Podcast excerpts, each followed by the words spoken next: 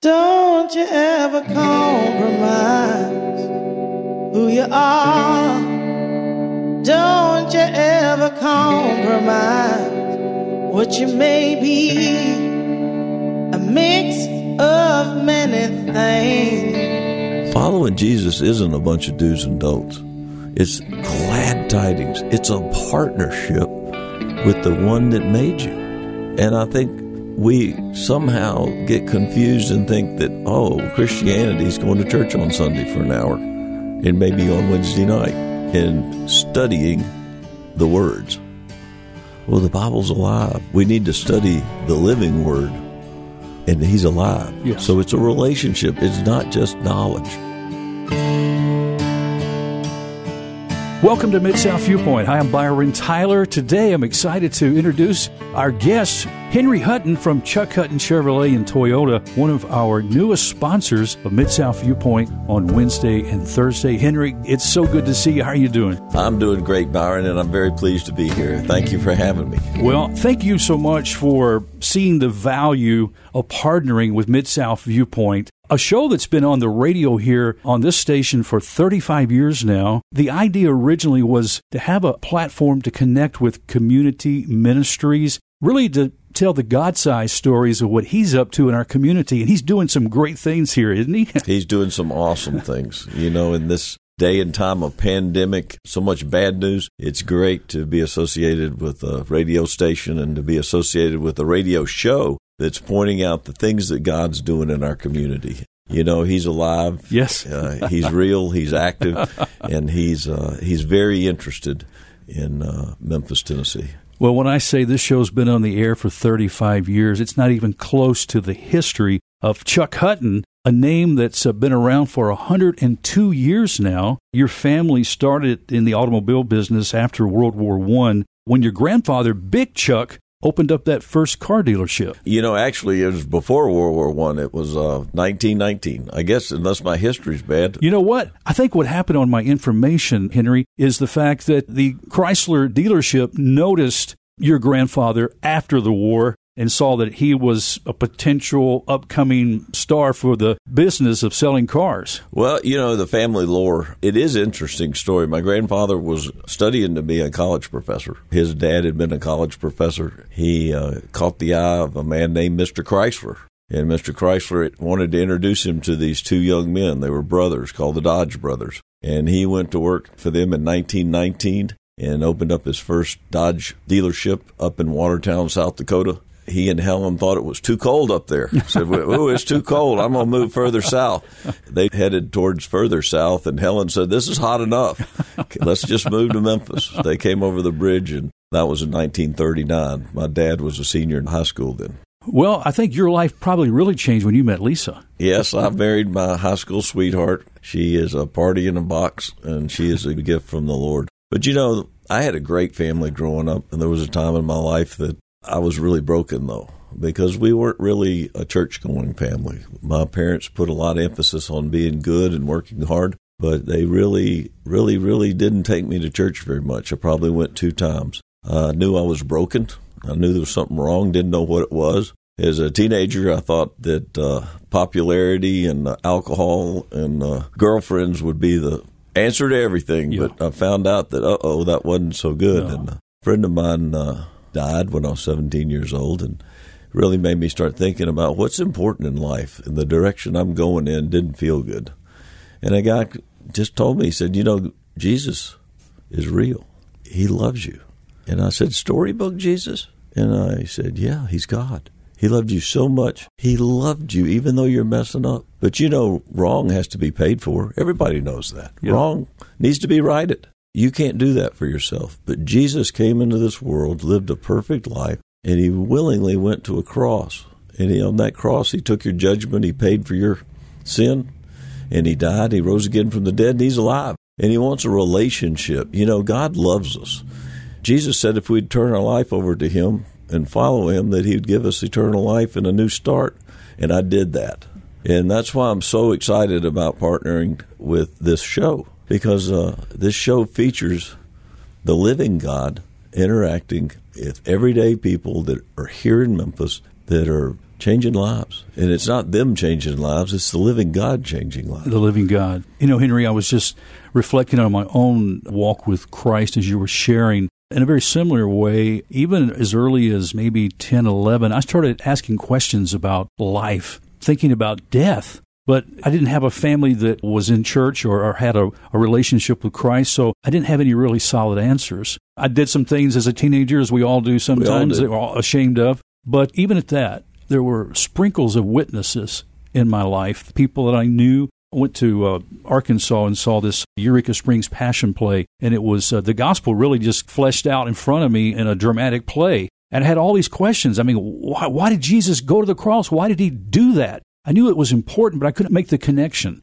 And no one had the answers that I was with in that automobile on the way back to Memphis. So I went another couple of years before someone came and said, What you shared, this Jesus is real and he loves you and he died for you. You know, um, that's one of the things that, you know, as I'm getting towards the later years, I want to run my race well. And I think somewhere in the modern church, we've really forgotten to train our identity as a follower of Christ. We have all heard 2 Corinthians 5:17 probably many times. If you've been in church much, you've heard it. Therefore if any man be in Christ, he's a new creature. Yeah. The old passes away, the new comes. And then we stop right there, but Jesus didn't stop there. He said, "And I want you to understand this that you have been given a precious gift, the ministry of reconciliation.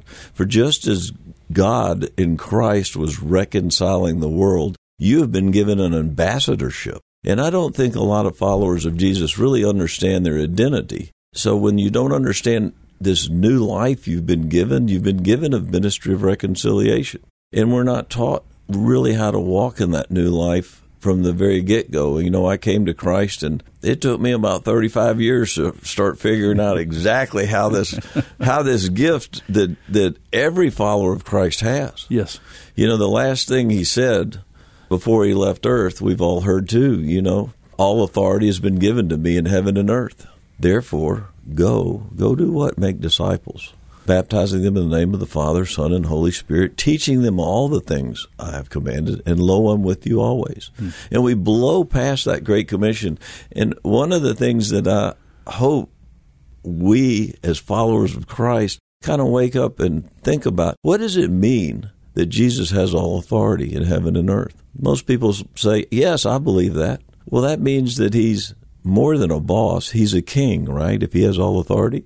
And so the question for every follower of Jesus is do you recognize Jesus as your king? Are you in his kingdom? And if we do, are you willing to put your life in submission to the king? Most believers say, "Yes, I'm ready. I'm ready." So if the king has a command, are you going to follow it? And they go, "Yes." Okay, what's the next word out of his mouth? Go. That a request or command? Go do what? Make a disciple. Well, how you doing in that, follower of Jesus? Are you making disciples? Well, to make a disciples, you got to tell somebody. You know, one of the things I've been excited to really kind of understand how Jesus taught his early followers. He taught those guys in stories. So I've been spending a lot of time trying to do is I know we mentioned on this show uh, the art of evangelism made easy. Yeah, and that's something that we're going to talk about in a little bit. I want to bring that conversation up because I know that's Sure. something on your heart. But was it automatic that you would be in the family business? Oh, actually, you know, I had uh, two older brothers that started in the family business, and my dad thought uh, I came to Christ at 17, pretty radical conversion, and my dad thought probably I was either crazy or going to be a pastor or something, and so uh, he steered me toward a, a banking career. Uh, there was a local bank in Memphis that actually did a lot of car financing. And so I spent the first 10 years of my professional life uh, as a banker with Memphis Bank and Trust here in Memphis. I remember that bank. My grandfather was a faithful. A lot of Memphians were. Oh yeah, yeah, Yeah. You know, my grandfather has a rich history here in town, and your dad, uh, grandfather, dad, possibly knew my grandfather. He ran the Tyler Lion Oil gas station at Poplar and Belvedere for forty six years. Oh, I'm sure Big Chuck walked. You Yeah. know, he walked by that station probably. Yeah. One of the things I remember about my grandfather, he liked to walk, and he lived near East High School, and he would walk downtown several Really? times a week. He would walk 10, 12, 15 miles a day. I guess that's what he did to relieve stress. As you talk about carrying this gift that we possess as Christ followers, this, this gift of reconciliation that we've received. You have traveled to Africa, Uganda, I believe, and worked with some missions. Uh, what specifically have you done involved with uh, work there? Well, in Africa, I went to uh, I went to Africa to do something that some followers would think is kind of strange. It's uh, church planting. I went with an organization called uh, E3. It stands for Equip, Evangelize, and Establish. They go into a country, find people groups that don't have a church, that have not been evangelized. In my case, I went to Uganda 12 times. We would go into a village that didn't have a church with Ugandans. With a, a we called it the mother church. If there was a Bible believing church that wanted to grow and would provide translators and a overseer for the work when we left, and we would go uh, hut to hut. I would say door to door, but many of the places didn't have doors. Hut to hut, family group to family group, share the good news of Jesus Christ. We'd bring them back each day, and at the end of four days, uh, we would plant a house church. After four days.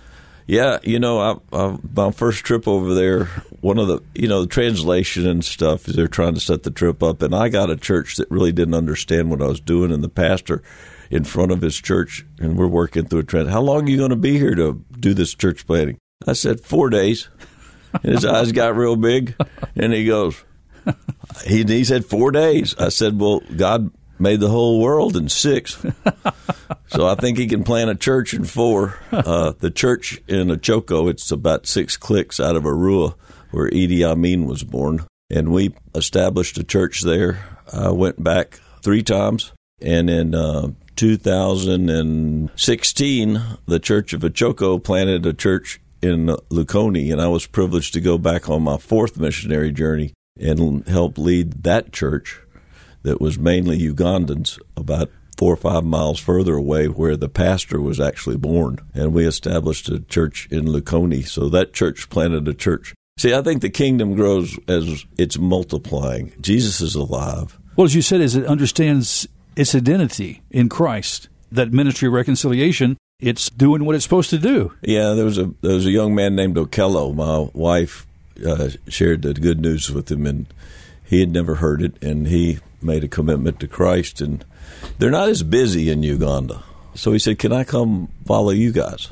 The official language of Uganda is English. Now they speak 36 different languages, and yeah.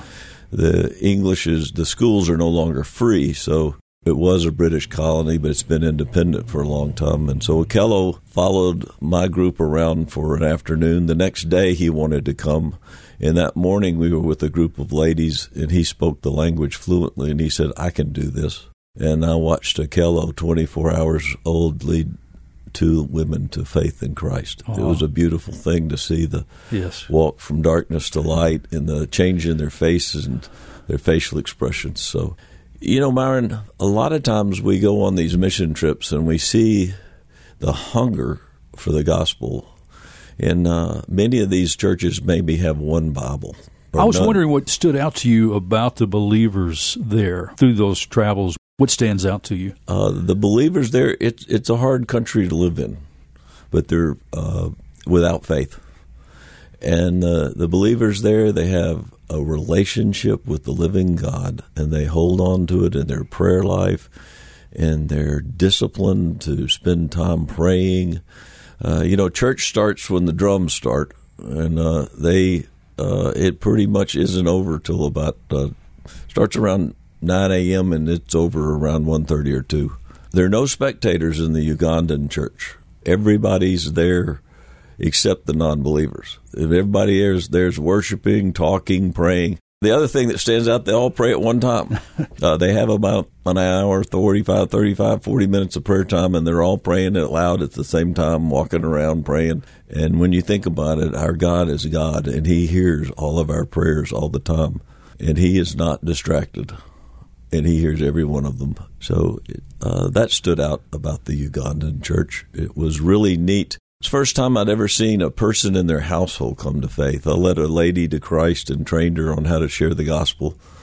And uh, over the next two and a half days, 26 members of her family came to Christ. That's the power of the gospel, right? Yes. The cross is foolishness to those who are perishing, but for those who benefiting from the living water, it is life. And, you know, one of the things about six years ago, I really began to watch what God's doing through church planting, particularly in areas where there are not a lot of Christians and in the persecuted areas. There's this idea you can't join it, you can't give to it, but there are some young missionaries and old missionaries who are gone back to the Bible and are really kind of using the example of Christ on how to train brand new believers. They use the Great Commission, and people understand from the get go our first command as new believers in Christ is baptism. It doesn't save us, but it's the first step of obedience. Yes.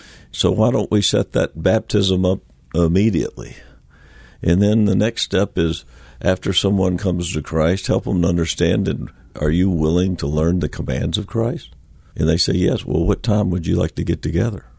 I mean, that's how we make a disciple. We don't have to have tons of knowledge. We need to know just a little bit more than the person we're discipling, yeah, don't we? Yeah. Was the art of evangelism made easy? Was that kind of birthed out of your 35 years of trying to find, as you mentioned earlier, trying to find just what this Christian walk was all about? Was it through those experiences in Uganda that? I think it's really more through my failures. I wept when I realized that I didn't believe uh, Luke 10 2 when it came to Memphis the enemy. We got an enemy, you know. He's got a name. It's Lucifer, and he's got a bunch of people on his side, and we got a war going on. And if he can convince the followers of Christ that the ground's too hard, that only people in Uganda, only people in China, only people in India are interested in the gospel, that's where it's exploding. Then he's convinced us that church is not important. He's convinced us the gospel is not important.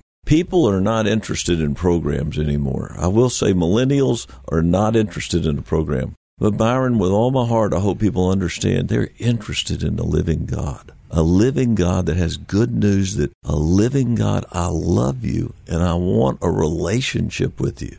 Following Jesus isn't a bunch of do's and don'ts. It's glad tidings. It's a partnership with the one that made you. And I think we somehow get confused and think that, oh, Christianity is going to church on Sunday for an hour and maybe on Wednesday night and studying the words. Well, the Bible's alive. We need to study the living word, and He's alive. Yes. So it's a relationship. It's not just knowledge. I just heard J. Vernon McGee say this morning, you know, and he walks you through the five years of the Bible, and he said, you know, you can spend this time in the Bible but if you don't put it into practice, if you don't get out into the streets and meet people and tell people what you learned and disciple them and share the gospel, you're just puffing up your mind with knowledge. Yeah, you know, it's James 122, be doers of the word, yeah. not hearers only. And so I think that's sometimes convicting when we realize our job, we have a partnership and Jesus isn't a silent partner, but he's not the only one that's going to do the work we have to do more than pray. When you mentioned this word partnership, you, Lisa, Pastor Ricky Floyd, and his wife Sheila just started. Actually, last night was the first last night. Yeah, we got together last night. Pursuit of God uh, on North Watkins, and uh, we had a, a a great time for about an hour and fifteen minutes talking about how did Jesus begin his disciples. What did he tell them before you know, the disciples went on a road trip for about two and a half, three years with Jesus. Yeah. What did Jesus tell them before they went on the road and why? You get in Mark chapter 4, there's four very fundamental stories. And if you really understand what Jesus is doing there, he's preparing, he's planting seeds that are going to grow in these men's brains and lives. What type of people to expect, what type of life to expect, about being on a lampstand, how the kingdom operates in four fields. What is the normal reaction to the gospel in the parable of the mustard seed? You know, Billy Graham said 95% of the believers that follow Christ in America today will never in their lifetime share their faith.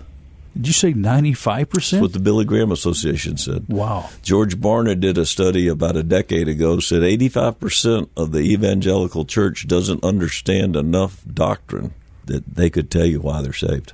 It's not that our pastors aren't preaching. Sometimes I think their shepherds are preaching, but the sheep are just too busy complaining.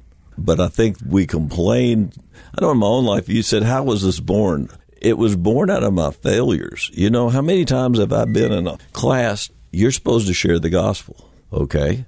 Well, did I have to memorize like eight verses? In college, I thought I had to memorize like 20. And I was preaching at people. And I was preaching at them and I wasn't loving them. Jesus said, For by this all men shall know that you're my disciples if you love one another. Mm. And I wasn't doing it in a way, I was doing it more in a way to prove myself right than to love the person. You know, Jesus loved sinners. You know, he's he hung out with some pretty rough people, but he was very intolerant of sin. So how do we mature as believers that we can imitate Jesus? And I think there in Mark chapter 4 are some fundamental fundamental stories that God wants us to understand as as new believers. This first class that just kicked off last night, mm-hmm. how many weeks will you be meeting at the Pursuit of God Church for this particular class? Well, you know, we're we're planning each class is different. It depends on the maturity level, the obedience level. So we're planning on spending about 8 weeks, which is about 8 hours. Uh, we eat we get started about six thirty. It's was designed for an hour and a half. Last night we spent about an hour and fifteen minutes.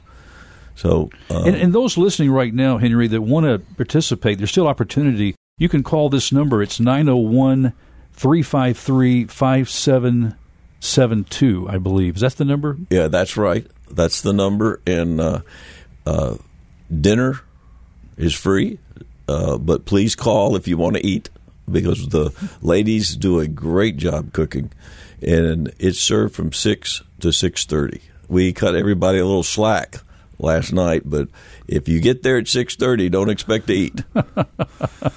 because we're gonna we're gonna start on time next week. A couple other, quick things I want to mention before we have to say goodbye, Henry, and that is uh, Awaken Memphis. This is something really on your heart. It's a group of believers who meet weekly. Yes, there's two things we do in Awaken Memphis. Uh, we want to facilitate the churches, the pastors, and ministry leaders to come together once a week to network and get to know one another. And uh, we meet uh, every Tuesday morning at six fifteen, and we're on uh, Facebook called Awaken Memphis. The second thing we do is we have a group we started about. Uh, uh, we just celebrated one year every Monday night. Uh, we have a Zoom call from seven to eight thirty, and we have intercessors from actually all over the world, even Jerusalem. Jerusalem, yeah. Pastor Al's on there. Yeah, Pastor Al's on there. We've you know, Pastor a, Al led my communion service at the Garden Tomb when I was oh, there wow. back in 2018. yeah, well, and uh, this is really the brainchild of David Sitton and some others. We're trying to fan the flames of prayer and fasting to awaken the churches and strengthen the churches and to pray for the welfare of our city. We pray for the welfare of our state. We pray for the welfare of our nation, and we pray for the nations. And uh, Henry, do you think that we really know how to pray and are really praying the things that are on God's heart? I know if you want to learn how to pray, uh, there's some guys that I will listen to. Uh, it's a prayer time. Everybody's assigned a certain amount of time. If they share then uh, I'd like to think it's the Holy Spirit, but actually I got a clock on them. They get three minutes, sometimes four, and if they want to keep praying, then they can pray, but they're not on the Zoom call. I just mute them. But uh, we have some very mature believers. It's fun to pray with them. I've learned so much about prayer. Speaking of prayer, May 6th, National Day of Prayer. Awaken Memphis, which is you can't join it, you just can become part of it. You can't give it to it really. We're renting a pavilion out in uh, Shelby Farms. Different churches are taking an hour each. So National Day of Prayer will be out there from uh, 11 to 7. We're going to start the morning at Brit Hadashah from 7 to 9. It'll be prayer and worship. But if you're concerned about the state of our nation, uh, it's time to take the National Day of Prayer very seriously. And it's from everybody who believes that Jesus is the way, the truth, and the life. They're all welcome. And it's for people that don't, because you might run into somebody that might just understand how to communicate Christ in a loving way there. Yes. So uh, please come and join us. Well, if you look at events that are happening around our world and in our nation and not be concerned as a Christ follower, you know, there's something that needs to be softened in your heart And we need to take these things to our Heavenly Father. And, and He says, You have not because you ask not. Oh, yeah. Whether the return of Christ is imminent, which a lot of people and uh, think it's coming very soon. I know this. Today is the only day, if you're listening to my voice, that you know that you're alive. You know, in 2017, I, out of the blue, experienced a blood clot that had a very high death rate on it. You know, death's door is not scary for the follower of Jesus that knows that he has all authority over everything. So I, I want to encourage you if you're out there and you're struggling, I've been there. If you're out there and you're trying to live the Christian life, uh, you're kind of away from God, you're not in church, maybe you need to find some followers of Jesus that will encourage you, and you need to plug in. We don't need to live our life like the Lone Ranger. That's not the way the king told us to operate. And if you're not going to operate the way the king operates, it's not your kingdom. You don't get to decide how to follow Christ. He's already told us. 99% of God's will for our lives already been written, and He's told us what we need to do. And if we get that 99% right, the rest of the stuff you're worried about and can't control, he said, Seek ye first yes. the kingdom of God and his righteousness, and all things will be added unto you. Henry Hutton, God bless you, my dear brother. Thank you so much for sharing your heart. Thank you for being our newest sponsor for this program, Mid South Viewpoint. God bless you, and thanks for sharing with us today. Thanks for stopping by. You're going to have to come back. Well, thank you. I, I really enjoyed it. I think it's my first radio show I've ever done. So you can check that off your bucket list. Now. I didn't even wasn't even on my bucket list. I never in a million years have dreamed I'd be here doing a radio show ten years ago. So, oh my. Wow, what God a privilege! Thank you. Thanks for all you do. Well, friends, that's all the time we have on this edition of Mid South Viewpoint. Thanks for stopping by. I'm Byron Tyler. We'll talk to you next time. Bye bye.